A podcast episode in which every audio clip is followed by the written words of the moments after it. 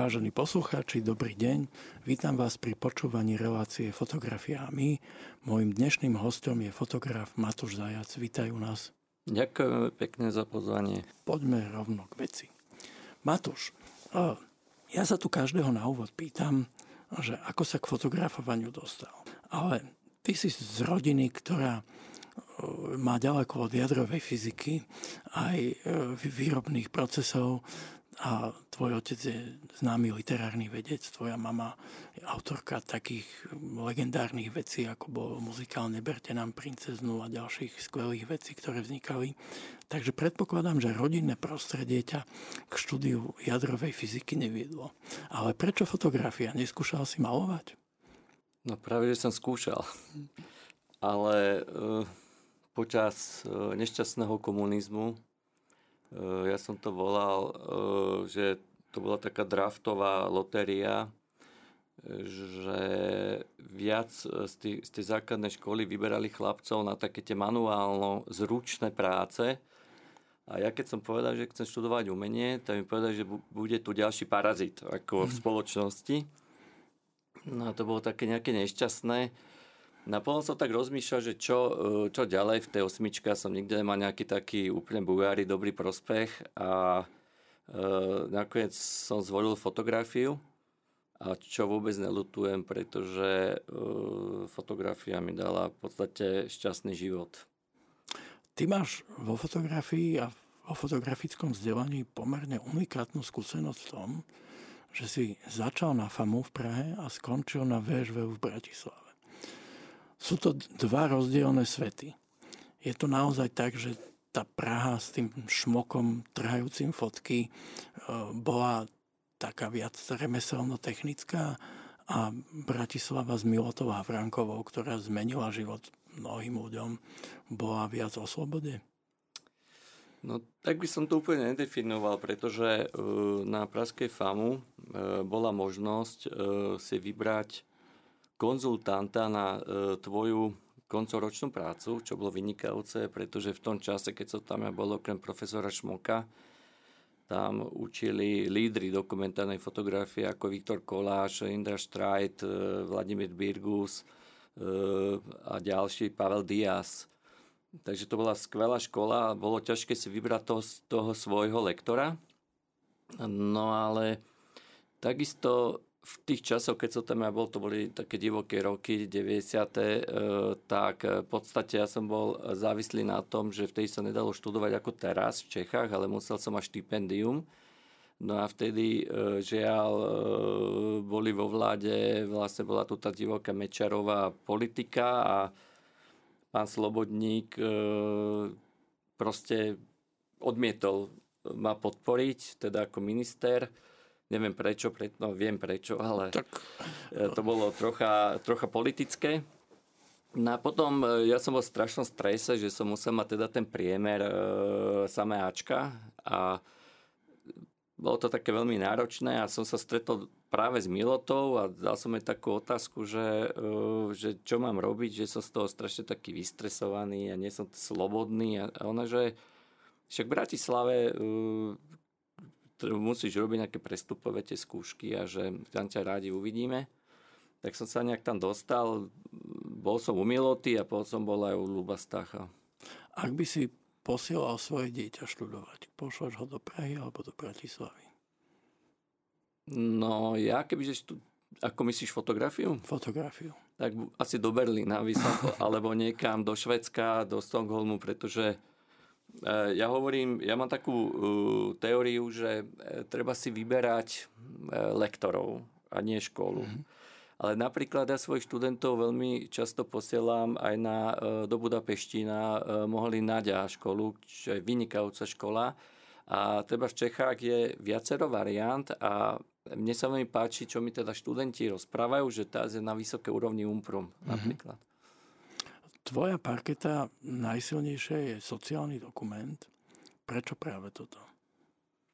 No to je práve tým prostredím, ktorom som vyrastal, pretože uh, ja som sa ešte k tomu ako tak uh, nevrátil tu, ako sme riešili len to, čo rodičia robia, ale u nás e, to je také multikulty, by som to povedal, že e, moja mama, ona ešte mala za prvého manžela Dušana Jurkoviča, teda jeho pra, pra, pra otec bol Dušan Jurkovič ako architekt a my sme boli taká mnohočlená rodina, v podstate mala dve dvojčky, v podstate plus ešte ďalší brat, takže nás bolo 5 každý si žil taký svoj hippies život a vždy ma pútal ten e, sociálny kontext e, a v podstate už na základnej škole som e, chodil na takú školu, kde v podstate študovali deti z detského domova, alebo tam boli deti hluchonemé. Takže ja som sa stretával úplne od malička proste mimo majoritou. Hej fascinoval ma ten svet a kamarátov som si vždy vyberal takých, ktorí boli takisto z takých, by som povedal, slabších rodín. A ma to tam fascinovalo a keď som začal fotiť, tak proste tá cesta bola úplne jednoznačná. Ale zase som e, veľa rokov sa venovala reklamnej fotografii, musím povedať, aj v podstate také inscenovanej. Takže ten dokument mám rád, ale mm, takisto ma baví fotografovať architektúru krajinu a všetko okolo toho v tej reklamnej fotografii si sa cítil dobre, lebo to je úplne iná planeta a častokrát nie si ty úplne pánom toho vizuálu musíš plniť zadanie niekoho iného, že vlastne, vlastne len skladáš skladačku, ktorú vymyslia nejakí iní ľudia s úplne iným pohľadom na, na estetiku a častokrát ich proste motivujú iba prachy, lebo vedia, že tieto handry na tej babe treba predať. Není to stresujúce, keď, alebo, alebo dokážeš vypnúť, keď plníš také cudzie zadanie? Úplne s tebou súhlasím. E, po niek- čo ja viem, po 6-7 rokoch som vyhorel, e, pretože e, tí marketéri išli cez mŕtvoly. Fotograf bol pre nich v podstate nejaký robot, ktorý potreboval naozaj splniť to zadanie v tých časoch to bolo pre fotografa troška jednoduchšie, pretože e, sa fotilo na analóg. To znamená, že to nebolo toľko fotografov a technicky zdatný fotograf e, v podstate mal obrovskú výhodu a zase e, vznikali konfrontácie e, s zadávateľom, pretože tam to fungovalo tak, že e, zadávateľ má predstavu, potom išiel do tej reklamnej agentúry, kde to tú predstavu chceli zrealizovať teda tí e, grafici a potom zavolajú, zavolajú fotografa ukážu im, ukážu fotografovi skice a poďme do toho. No a okolo za tvojim chrbtom tam stojí, ja neviem, 7 ľudí a kontrolujú teda, ak to robíš. Ale to nebolo vtedy tak teraz, že si to mal na monitore a fotíš, fotíš, fotíš, pokým tá fotka vyjde, ale vtedy som mal, ja neviem, 6 sedmičku a jednoducho tie diáky som musel tak nafotiť, aby som im to odovzdal na ten sken, aby, to, aby boli spokojní. Hej. Takže e, to bolo v tých časoch docela náročné, technicky, ale zase príjemnejšie, čo sa týka uh, takého, by som povedal, udržania sa v tom biznise. Hmm. Hej. Ale potom, keď nastal ten čas toho digitálu, to bol 2000, tak ma to prestalo proste baviť. Hovoril si, že pri tej reklamnej fotke sa dá celkom ľahko vyhorieť, ale keď pozerám témy, ktoré spracovávaš, kde sa pohybuješ medzi ľuďmi, ktorí riešia životné ťažké problémy a málo kedy máš tému, ktorá by e, ja sa vožiarila nejakou pozitívnou náladou. E, to musí byť veľká žmykačka na energiu venovať sa téme, kde vlastne sa brodíš v problémoch druhých ľudí a pohybuješ sa medzi, medzi problémami. Je to, je to ešte väčšie, väčšie e, vypetie na energiu, ako, ako povedzme sklopiť uši a plniť zadanie nejakého e, na peniaze orientovaného kolektívu? Tak e, tu tým, že som si tú cestu vybral, tak je tam tá sloboda. Takže v podstate ja milujem slobodu. To je jedna taká tá základná vec pri tej dokumentovej fotografie, ktorá ma stále drží. Ale máš pravdu, že e, v podstate kým urobíš fotografiu, tak naozaj musíš byť tá butlavá vrba a e, počúvať e, proste príbehy. A z tých príbehov pochopiť e, tú cestu tých, ktorých ideš fotografovať, ale ja ešte mám tú rovinu, že ten fotografovaný musí pochopiť aj moju cestu. To znamená, že ty ako fotograf by si mal byť autorita, ako umelec, ktorému teda sa úplne ten dotyčný, ktorý je na tých snímkach otvorí. A nielen, že otvorí e, diskusiou, ale otvorí svojou dušou. A to je veľmi dôležité pre moju fotku. To sú tie psychologické e, portréty napríklad. Vyberáš si tie témy nejak systematicky, chystáš si ich dopredu, alebo ťa niečo osloví a povieš si, tak z tohto spravím tému. Aký je vôbec ten prístup k tomu, že prečo fotíš uh, tú Petru z toho modrého domu, alebo prečo fotíš cyklus, ako boli podoby viery. Že ako, čo sa deje, kým k tej téme do, do, dospeješ? No to sú úplne že úžasné veci. Ja, ja by som začal podobami viery, keď som v tomto krásnom rádiu. E, na, na tej knihe som pracoval 20 e, rokov a skúmal som svoju, svoju, svoju interakciu s duchovným svetom a skúmal som hlavne to, že prečo ľudia e, veria, čo je za tým a ako potom fungujú, keď sú spokojní. Že? A po tých modlitbách a tak. A to bolo, to bolo krásne obdobie, pretože som pochodil e, teda kus e, sveta, lebo som nefotil len rímsko-katolíckou, ale som fotil aj moslimov, židov a tak ďalej. A tunak e, ma to zaujímalo hlavne preto, lebo ako som hovoril, e, som taká mám krv proste evanielickú, má stará mama, ona, on, jej e, právotec bol Milan Hodža, potom mám krv aj, aj židovskú, to znamená, že treba môj starý otec s jeho bratom prežili holokaust. E, mám rímano-katolickú aj grécko-katolickú. Takže to je naozaj zmeska a práve toto ma zaujímalo e, cez tie fotky dostať von. A mal som, takú, mal som taký príbeh e, so svetým otcom Pavlom II. V tých časoch, keď som ho fotil, tak moja svokra mala rakovinu a on mi venoval jeho rúženec. Ja som vôbec nechápal, eh, prečo to robí. Ako. Ale pochopil som, rúžene, rúženec putoval mojej svokry a ona dostala takú energiu, že sa z tej rakoviny dostala. Mala energiu sa e, zase začať žiť. Neuveriteľné. To bol, to, bolo, to bol obrovský krok v tom, že som začal troška aj duchovne teda myslieť. A e, táto téma ma naozaj mm, oslobodila od, by som povedal, takých nejakých negácií alebo čo. Ale zase ma naučila, aj títo ľudia ma naučili e, veľmi silno kriticky myslieť, e, pretože keď som teraz fotil v grekokatolických kostoloch, tak si vezmi, že máš, ja som to robil na film, hej. a tá, tá uzavierka vybuchala a musel som proste e, veľmi eticky a citlivo pristupovať, najmä pri modlitbách, kedy budem fotiť a tak ďalej. A vtedy e, som sa ocitol v takých situáciách, že naozaj sa rozhoduje, že odfotografovať, neodfotografovať. A e, to ja volám tu, to je tá etika, estetika, ale aj to kritické myslenie, všetko dokopy. Že, že sa ti tam zle.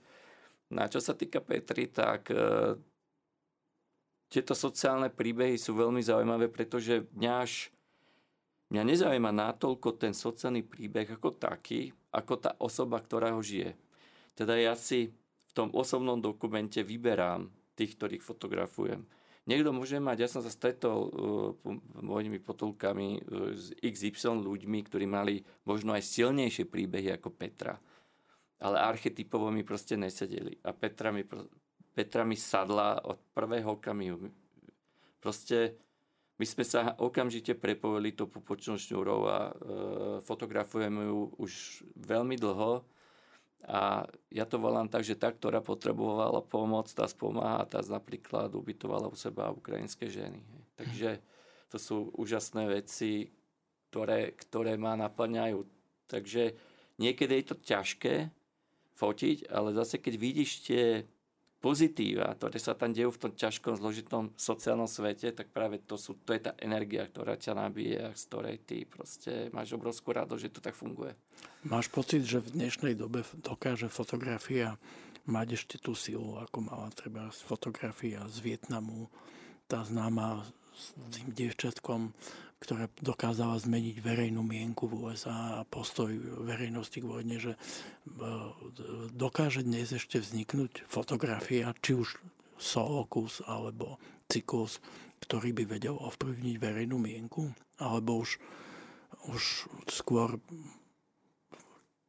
či vôbec niečo dokáže ešte zmeniť verejnú mienku.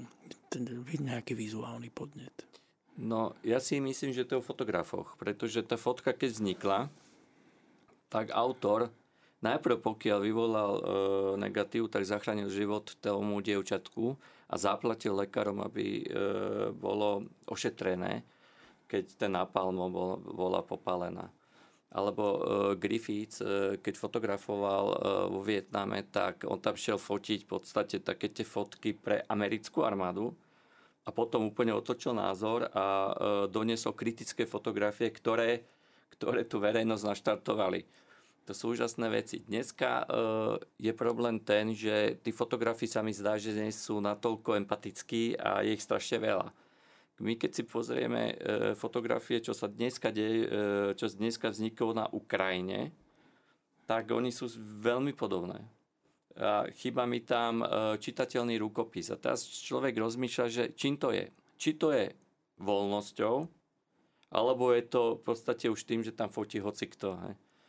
A keď som sa bavil s fotografmi, tak som pochopil, že tam už naozaj nie je taká sloboda, tvorivá sloboda sa dostať na tie miesta, na ktoré sa dostali treba z fotografií, keď bol Kosov, e, kosovský problém alebo v Iraku problém.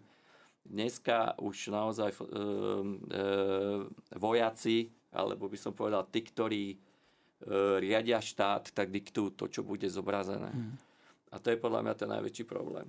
A za ďalšie, e, televízia absolútne vytlačila, e, vytlačila fotografiu, teda tú vojnovú, s tým, že keď si prečítame e, koudelkové denníky, on to tak krásne, e, práve krásne pomenoval, že fotografia pomaly bude mať veľký problém sa uživiť, táto dokumentárna, pretože e, televízia je o mnoho rýchlejšia a preto on sa začal venovať e, krajinárskej a fotografii architektúry, ktorá je pomalšia a kde si môže hľadať to svoje svetlo. Ďalšia vec, na ktorej si robil a ktorá v tomto rádiu by mala odznieť, bola knižka, ktorú ste robili s Pištom Chrapom Vandalom že dvaja metalisti spravili knižku o Antonovi Srholcovi a jeho, jeho práci. Ako sa toto prihodilo? No, to bola úžasná uh, skúsenosť, pretože Pičta uh, ma oslovil, že či by som bol teda ochotný uh, nafotografovať uh, pána Serholca uh, v tom jeho svete, uh, svete sociálnom, pretože vedel, že ja som vtedy fotil taký príbeh e, e, zo Svetej Luizy, kde mali o, o ľudí bez domova, ale tí mali už rôzne, by som povedal, zdravotné problémy. To bolo veľmi náročné. A samozrejme túto výzvu som prijal a pretože som vedel, že cez pána e, Serholca sa dostaneme do tej sociálnej témy e, a budem ďalej pokračovať aj v, tých, v, tých, v tom monitorovaní e, života, teda, ktorým pomáhal tým ľuďom, tým mužom, ktorí, ktorí naozaj trpeli. A boli to, bolo to, bola to úžasná skúsenosť, pretože potom som sa dostal aj do jeho duchovného sveta a začal sa chodiť od krstín po jeho omše a až, až súkromný svet. A spoznal som uh, pána Srholca docela dobre a to, to, to musím povedať, že to, bolo, to bola krásna spolupráca a najmä tie texty, takže ja ďakujem teda Pištovi, že ma k tomu prizval. Počúvate Rádio Mária, počúvate reláciu fotografia a my, môjim dnešným hostom je fotograf Matúš Zajac. Ty si vlastne fotografoval aj ako fotograf Národnej rady, čo je drsné politické prostredie. Bol si pri rozbehnutí časopisu Týždeň, ktorý dodnes patrí medzi médiá s najlepším vizuálom a najlepšou grafickou stránkou. Vďaka tomu si sa dostal asi aj k fotografovania no, politiky a politických celebrít. A nielen to, ale fotografoval si aj pápeža Benedikta.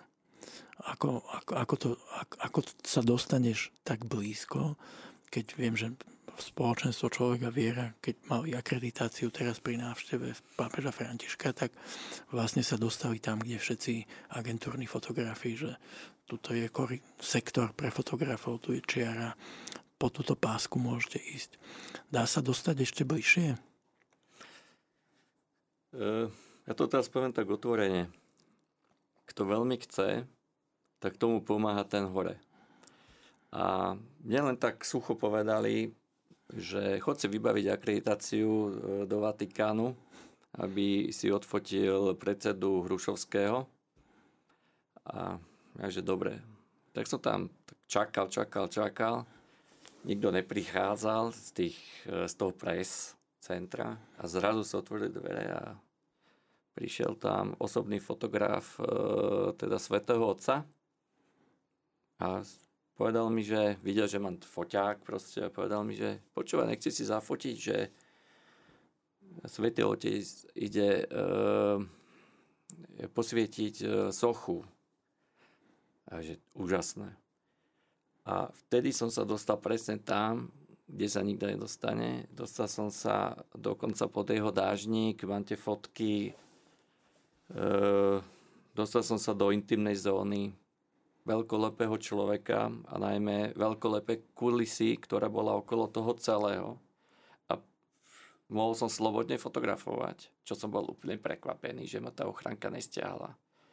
A potom, keď skončila táto udalosť, tak mi povedal, prišiel za mnou taký ochrankár a povedal mi, že buď na námestí a my ti dáme signál a môžeš ísť na pódium. No tak bol som na tom námestí a potom pán predseda Hrušovský šiel na to pódium, tam proste riešite svoje politické veci a zrazu ja som stal proti nemu, robil som mu tú fotku, že on so Svetým Otcom a v pozadí 150 tisíc ľudí. A bol, myslím si, že bol tak prekvapený, že nechápal vôbec, že čo tam ja robím na to pódium. Vôbec nevedel, čo sa tam celé odohrávalo e, v tom pozadí, čo som teraz komentoval. A mám z toho pre mňa veľmi cenné fotky. No a takto vlastne som sa dostal aj s Lebohým Tiborom Musárom v 91. roku e, k Svetému ocovi Pavlovi II, čo má fotografie zase s, e, s Dubčekom.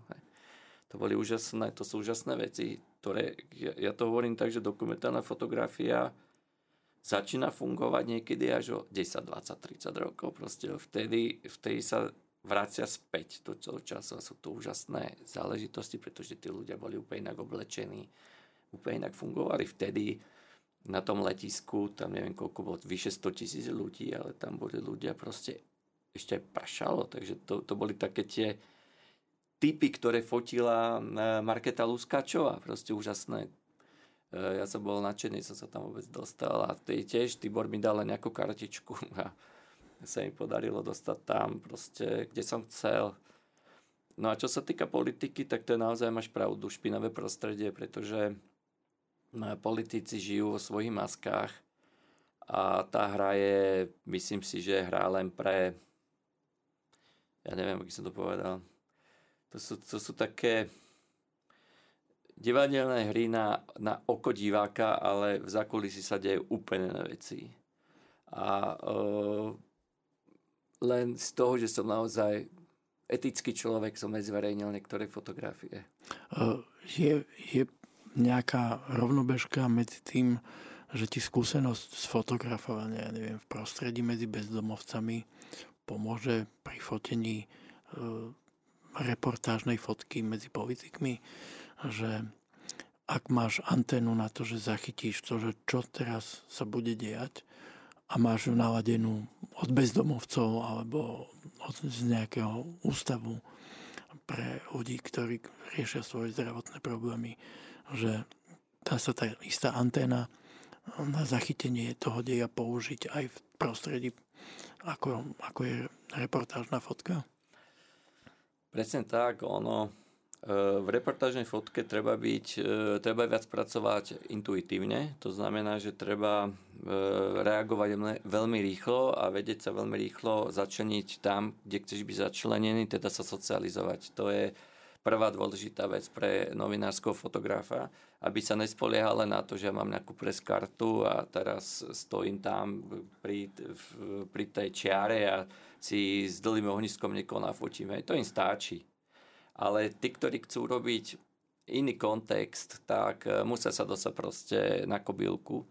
A tá sociálna fotografia mi k tomu naozaj pomo- pomohla, pretože keď si vezmeme, že títo ľudia e, na perifériách žijú v priestoroch 8 m štvorcových, kde, kde ja s svojou 35 e, sa musím orientovať a zlé, zlé svetelné podmienky ešte k tomu a proste tie mentálne veci, tak potom e, v tej rýchlosti viem, som vedel veľmi rýchlo reagovať e, na podnety, ktoré sa tam odohrávali, myslím na mentálne podnety tých politikov a, e, a práca s tým svetlom. A nakoniec tie fotky vychádzali úplne iným spôsobom ako tie bežné fotky pre dennú tlač. A to magazín Týždeň veľmi rád využíval. Myslíš, že by dneska ešte agentúry siahli po takýchto fotkách? Lebo tak, jak sme hovorili aj pri tých fotkách z Ukrajiny, že sa to tak uniformizovalo. Všetko to má, je to tak, že ľudovo povedané zglajšaltované, že všetko to vyzerá rovnako, ako keby bola jak keď si fotil modelky na buky, že musíš ju mať so zdvihnutými rukami, proste tak aj, aj tá reportážna fotka ako keby mala nejaké svoje šablóny že sú ešte dneska médiá, ktoré by pobrali fotky tak, jak neviem, Antonín Kratochvíl fotí 28 z blízka, že na, na, na, na, na natiahnutú ruku, že je ešte, sú ešte odvážni editori, ktorí to zaradia? Tak na Slovensku žiaľ nie.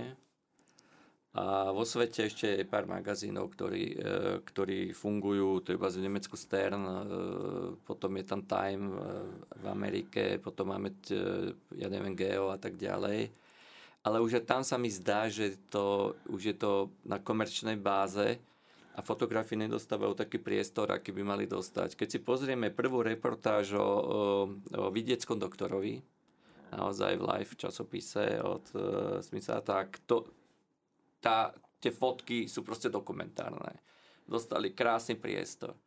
Dneska to by už nevyšlo, koho, to, koho to zaujíma. E, šéf-redaktor ti povie, že urobiť nejakú reportáž alebo nebodaj dokument o nejakej problematike, že to ľudí nezaujíma. Že ľudia dneska chcú rýchle veci. A to je škoda. Takže v podstate veľa fotografov, ktorých poznám, ktorí sa uh, orientujú v dokumentárnej alebo reportážnej fotografii, tak vyplakávajú, že nemajú proste job. A dnes je jediná možnosť, alebo je, je viacero možností, ale sú dve také základné možnosti. Prvá, že človek spolupracuje pre nejaký projekt a teda sa dostane do témy a fotí ju dlhodobo. A druhá, že ide cez grantový projekt a dneska v podstate tie agentúry tak fungujú, teda ZNUR funguje vyslovene cez granty, hej, ale oni sú skôr orientovaní na, aby som povedal, ekologické témy. Seven, oni sú už skôr aktuálni, ale teda z agentúra VU, ktorá je úžasná, tak tam dávajú dôraz na, by som povedal, ešte takú tú umeleckú dokumentárnu fotografiu, tak oni fungujú takoutou ako magnum, e, že je to ešte také voľné, že, že editori si môžu kúpovať do nich fotky, ale napríklad Magno to už má tak, že keď e, po niektorých, niekoľkých mesiacoch to už pre, od nich preberá Getty Image. A od Getty Image sa tí editori k tomu dostanú za peniaze k tým fotkám. Takže sú šťastní ľudia, ako ja neviem, James Nachtwey, ktorý bol na Ukrajine a vydal to v Time. Akože sú takí. Keď hovoríš aj o Tiborovi Husárovi, tak predpokladám, že to je človek, možno on, Koldelka, možno Antonín Kratochvíl, ktorých, keď pozerám tvoje fotky, tak vidím, že, že si ich mal napozeraných a že si sa s nimi mohol stretnúť a porozprávať. Kto ešte okrem nich je taký, že si povie, že toto malo na mňa nejaký transformačný účinok? Tak e, Tibor e, ma v podstate vychoval e, v rámci dokumentárnej fotografie, ale zo slovenských autorov by, by som musel spomenúť, alebo rád spomeniem Andrea Reisera, najmä o 60. roky z Hamburgu. Tieto projekty ma naozaj že oslovili, to je expresívny sociálny dokument. No ale čo, keď sa pýtaš na takú niekoho naozaj, že úplne, že mojho, moju srdcovú záležitosť, tak to je na, samozrejme Mary Ellen Marková, jej dielo, ktoré zanechala aj pre mňa e, najvymakanejšie a potom Anders Petersen, e, švedský fotograf, ktorý urobil neskutočnú trilógiu psychiatria, väznica a hospic a tieto knihy sú už v podstate nezohnateľné, ale na, na ich našťastie mám a stále si ich vychutnám. Hoci sú pozor, to sú knižky 70. 80. roky a stále inklinujem fotografii, teda listujem fotografiu, ktorá vznikala v 20. storočí, to je pre mňa tá, to zlaté obdobie tej kvalitnej fotky. Samozrejme, sledujeme fotografov v 21. storočí. Hovoril si o tom, že niektoré projekty sú také, že ich robíš dlhé roky, čo je veľmi sympatický, poctivý prístup, lebo dnes je plno fotografov, ja keď mám možnosť robiť im, neviem, printy, tak vidím, že zbuchnú grant, vybehnú na víkend niekam a podľa Exifu v tých dátach vidí, že tie celé fotenie toho grantu im trvalo dva dní a, a už je z toho kniha alebo je z toho výstava. Preto, preto vždycky zajasám, keď vidím, že niekto sa tej téme venuje dlhodobo. Alan Hyža je tiež jeden z fotografov, ktorý dokáže proste roky chodiť medzi tých ľudí aj bez fotoaparátu, len aby, aby potom s tým fotoaparátom nerušil. Koľko v priemere trvajú tvoje projekty, ktoré máš? Alebo v priemere najdlhší, najkratší? Tak najdlhší, ja neviem, 10, viac ako 10 rokov. A také krátke projekty, tak rok.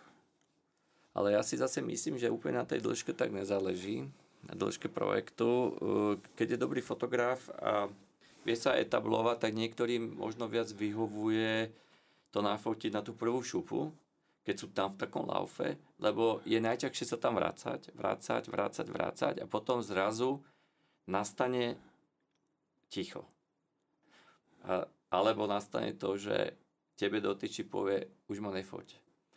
A toho sa myslím, že fotografii veľmi boja, pretože ich ego padne. A fotograf práve by mal zbudzovať stále entuziasmus a energiu v téme, aby e, sa stále približoval hĺbšie, hĺbšie, hĺbšie. Ale to je tá moja forma, že z tej momentky alebo z toho rozhodného okamihu pristupujem až tej mentálnej rovine a to mi trvá niekoľko rokov, kým sa dostanem do takého portrétu napríklad. Tak preto ma to baví. Ale pokiaľ by som mal mať projekt len postavený na zátiší alebo na na momentke, tak hej, tak eh, v podstate si myslím, že taký rok stačí. Teraz som zabudol normálne, čo som sa ťa chcel opýtať, lebo som sa započúval do toho, čo hovoríš. Ale uh, v týchto témach, ktoré robíš, uh, nestratíš sa v tom, keď máš rozfotených viacero tém naraz? Že držíš v hlave jeden projekt, na ktorom robíš 5, ro- 5 rokov, viac rokov. Máš rozfotený nejaký jeden projekt. Dokážeš preskakovať medzi tými témami? Práve to je to úžasné, že to dokážem, pretože pracujem s ideou.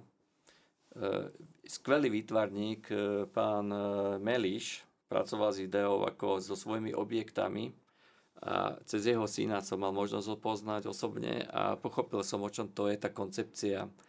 A koncepciu treba mať aj v dokumentárnej fotografii, aj, v žurnalistickej fotografii. To je úplne jedno v akej fotografii. Koncepcia je veľmi dôležitá, teda tá idea. A keď máš tú ideu naplánovanú a keď si ju režíruješ ako film, ako režisér, tak v podstate e, mi nerobí problém ísť z jednej témy do druhej, pretože ja nefotím každý deň. Hej. Ja proste musím mať na to tiež energiu a tú vôľu a tú, tú chuť tam ísť fotiť. To znamená, že e, v tom sociálnom, fon, e, sociálnom kontexte alebo tej sociálnej fotografii to funguje tak, že teba nakoniec volajú na tie miesta. To znamená, že ty si e, musíš urobiť už takú pozíciu, že tebe zazvoní telefón a povie, Matúš, počúvaj, e, idem krstiť dieťa, prídi. Alebo je pohreb, prídi. A to sú tie úžasné veci, v tej máš tú dôveru, v tej si tam a v tej tam stretávaš ďalších a hm. ďalších a ďalších ľudí a to sa ti tam tak zaobaluje. Takže v podstate to nie je tak, že teraz ty máš príklad jeden domček, tam máš starenku a teraz tam chodíš ako pravidelne. Hej, pravidelne tam máš chodiť a chodil e, pán Martinček, on chodil pravidelne, ale tiež mal XY tých objektov, kde vlastne resetoval, kde to striedal. Jeden mal, jeden mal e, končatiny amputované a choval tie krávy, ďalší, ja neviem, žil v tej, úplne niekde na lazoch. A každý jeden príbeh fotil vlastne samostatne, ale pôsobí to v jeho publikácii ako jednotlivé fotky, ale pritom dlhodobo chodil k jednej, jednému, druhému a tak ďalej.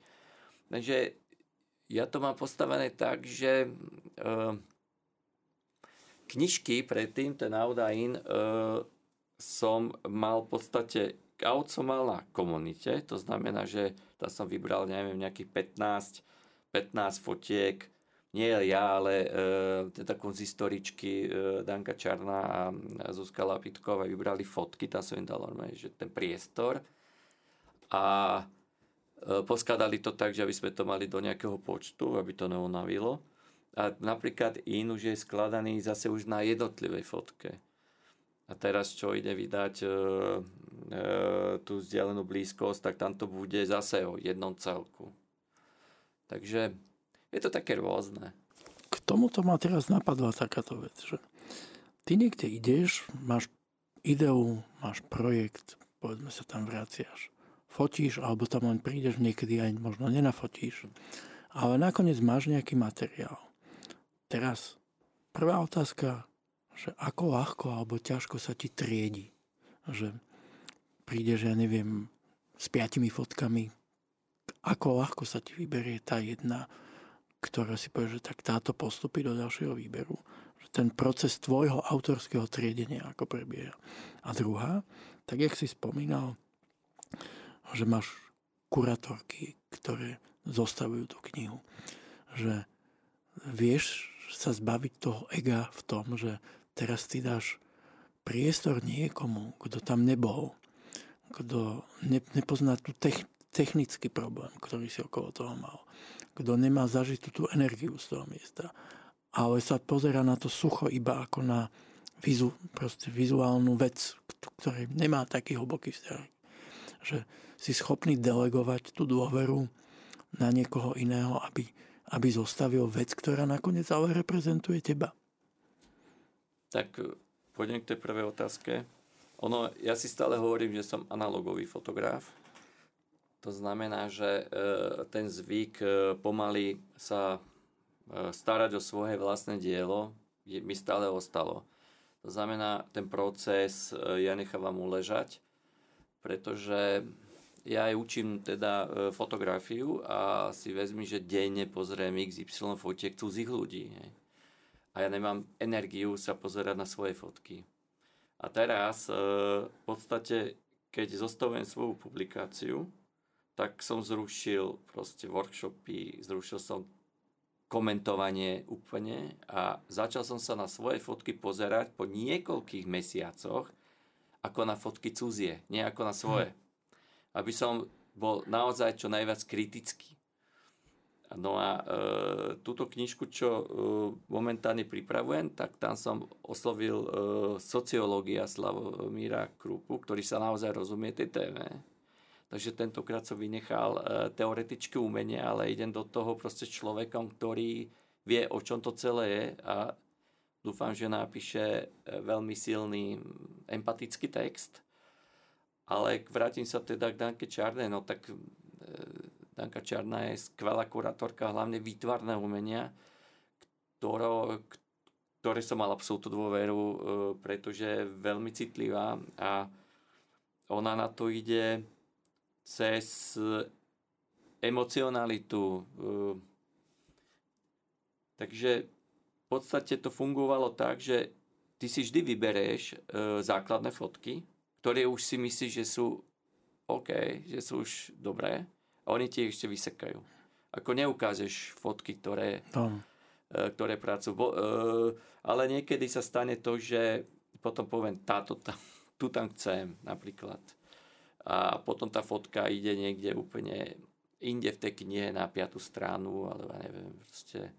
Ale že taká, tu, tá fotka, ktorá teba z nič nepovie e, dotyčným, ktorí ti pomáhajú s tou knihou, ale ty máš k nej hlboký vzťah, lebo ťa mentálne náplňa a vieš, ako vznikala, tak áno, niekedy sa, e, niekedy tam je ten potom ten, by som povedal, tá kontra aj odo mňa, že si idem potom, veď tá fotka tam teda bola ale na všetko dozrieva čas. Teda. Ja si myslím, že uh, keď človek ide vydať knižku a robiť výstavu, tak treba si to uležať. Čiže v podstate na foti, venuješ sa tomu foteniu dlhú dobu a to musíš mať ten luxus toho odstupu a nad tým, aby, aby, aby, aby možno vyprchal ten prvý dojem. Tým pádom ale sa nedá robiť rýchla robota tým pádom ten, tá knižka nikdy nebude že úplne aktuálna, hot. Chce to, chce to čas. Neexistuje asi dobrý, rýchly dokument.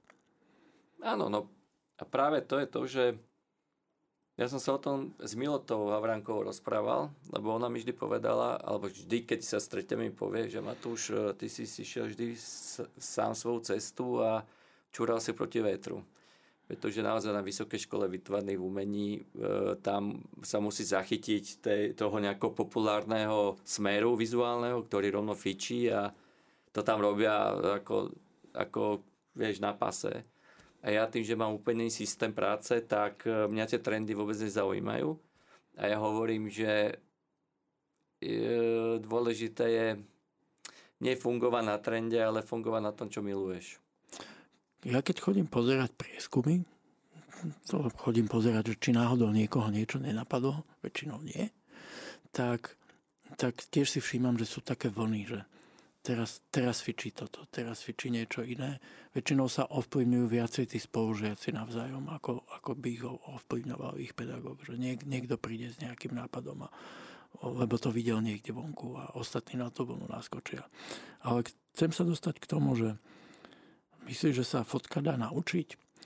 Vieš naučiť niekoho remeslo. Naučíš ho nejaké pravidlá, naučíš ho technickú stránku, ale je vôbec, dá sa vychovať dobrý fotograf nejakým pedagogickým procesom? Lebo ak by sme hovorili o vyučovaní hudby, tak proste, ak niekto nemá sluch, tak ešte klavír zvládne, lebo ak v správnom poradí stlačí v správnom tempe, správne klávesy, tak to dá. Ale husle už nezvládne človek bez sluchu. A takisto vo fotke je kopa veci, ktoré sa nedajú odmerať, odvážiť a odstopovať. Že dá sa, dá sa človek naučiť fotiť?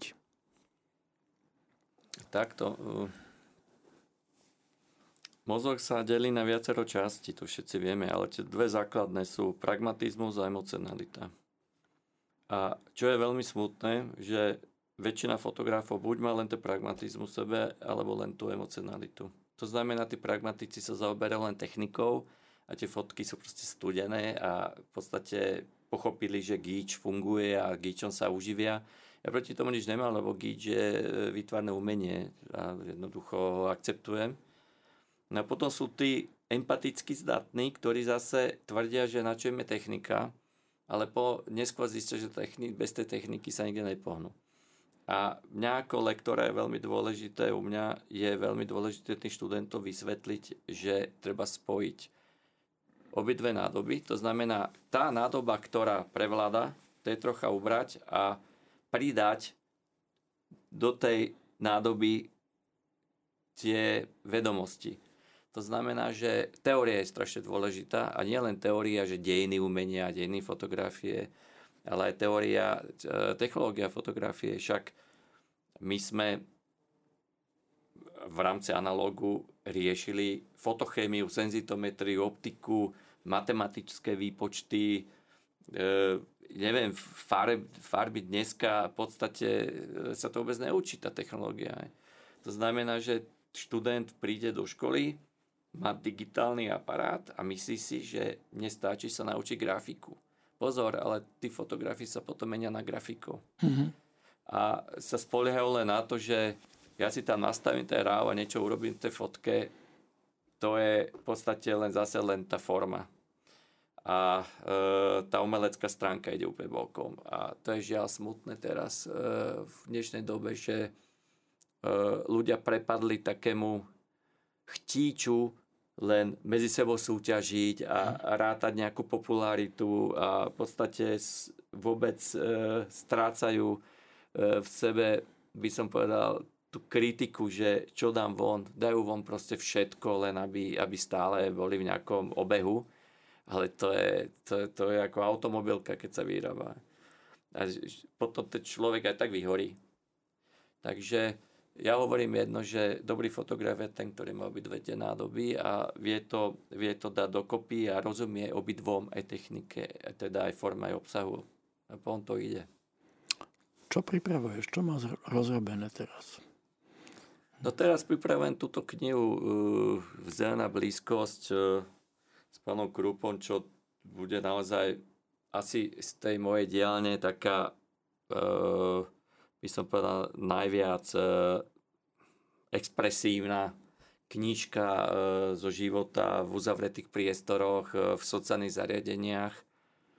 To bolo naozaj niekedy pre mňa až, až drastické vidieť tú pravdu a ešte drastickejšie ukazovať pravdu, pretože e, ty stále tu bojuješ s byrokraciou. E, prídeš do priestoru, do kaštieľa a tí ľudia sa tam boja, že ukážeš tú pravdu, hej. lebo že myslia si, že potom je dostav peniaze na ten kaštieľ, neviem, že proste, že im ublížiš. A ja, sa, ja sa aj snažím vysvetliť, počúvajte, ale Depardon, keď nafotil v Taliansku sociálne zariadenie, tak on im práve pomohol tým, že ukázal tú kritiku, že ak to funguje lebo tá, tá kritika posunie to, ten v nem, ten politik alebo neviem, kto tam sedí niekde na úrade, tak keď uvidí také fotky, tie pravdivé, tak to si povie, že ja s tým musím niečo robiť.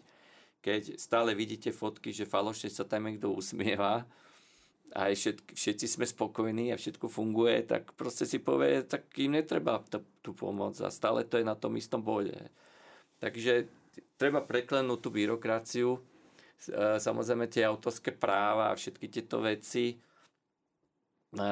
ja som do tej pripravovanej publikácie e, neuskutočnené fotografie, ktorá by mala výjsť, a neviem, či tento rok a budúci rok, napísal jeden ten príbeh presne zo sociálneho zariadenia, prečo mi fotka sa nedala zrealizovať, ale stále ju nosím v sebe, v hlave. A keď som pochopil, že mi to stačí, ju mať v mojej hlave. Inak to je neuveriteľné, že ak, ak som si ju zapamätal. Takže toto pripravujem potom s mojimi e, teda študentami alebo žiakmi. E, máme ten insight, ktorý, ktorý posúvame. Ty si videl ten projekt e, v Trenčíne, teraz pôjde do Bratislavy.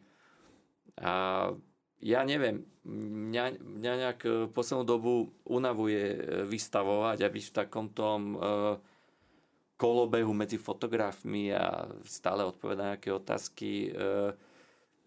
Viac dávam, viac dávam dôraz na publikáciu, autorskú knižku, pretože tam mám viac času, je to, je to také pestrejšie, viac sa dostane k ľuďom proste z Európy a zo sveta na tú výstavu ti dojde, čo ja viem, na, výstavy sú dneska v podstate o vernisáži.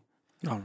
Už sa dokonca robia výstavy jednodňové. Že Presne, prenajme, sme pre, mali na tom šumiaci. Prenajmeš v Paríži drahý byt, povešaš obrazy, zavoláš ľudí, urobíš party, čo sa predá, sa predá, čo sa nepredá, na druhý deň sa zramuje a odvezie a stačí to. Práve robia fotopiva týmto hm. spôsobom, hmm. že sa stretnú v krčme, donesú fotky, a diskutujú. To je normálna socializácia, ktorá k tomu patrí A vlastne vždy patrila, však keď si vezmeme, že amatérska fotografia bola v tých fotokluboch, tak oni takto proste fungovali. Potom uzavreli svoj rok výstavou v nejakom kultúrnom dome. Hej. Ale dneska, aby si urobil dobrú výstavu, to potrebuješ dobrý priestor. E, a ten dobrý priestor získať niekedy trvá naozaj rok, dva, tri, štyri, to je ešte dlhšia knižka. Potom vytlačiť veľkoformáty, lebo dneska je populárne E, naozaj vystavovať obrovské formáty, ktoré vysia niekde v tých industriálnych priestoroch. A to keď si vypočítaš, že to máš robiť za svoje prachy, tak v podstate zase je to cena knihy. He? Takže v podstate e, teraz dávam taký dôraz na tú knihu a pochopil som aj Tibora Husára, že prečo dáva dôraz na knihy. Však on v podstate nevystával nejak často, ale vydal XY kníh. Takže tak. Dobre. Zažováme ti dobré svetlo, ale pokoj v duši a pevné zdravie. A po nejakom čase sa zase tu, dúfam, začujeme. Ďakujem krásne za pozvanie a mám veľmi rád túto reláciu. A pozdravujem aj moju manželku, na ktorú sa veľmi teším. Ďakujem všetkým. Ďakujeme našim poslucháčom, že nám venovali svoj čas. Počúvate Rádio Maria, počúvali ste reláciu Fotografia a my dnešným hostom bol Matúš Zajac a teším sa na vás o mesiac. Do počutia.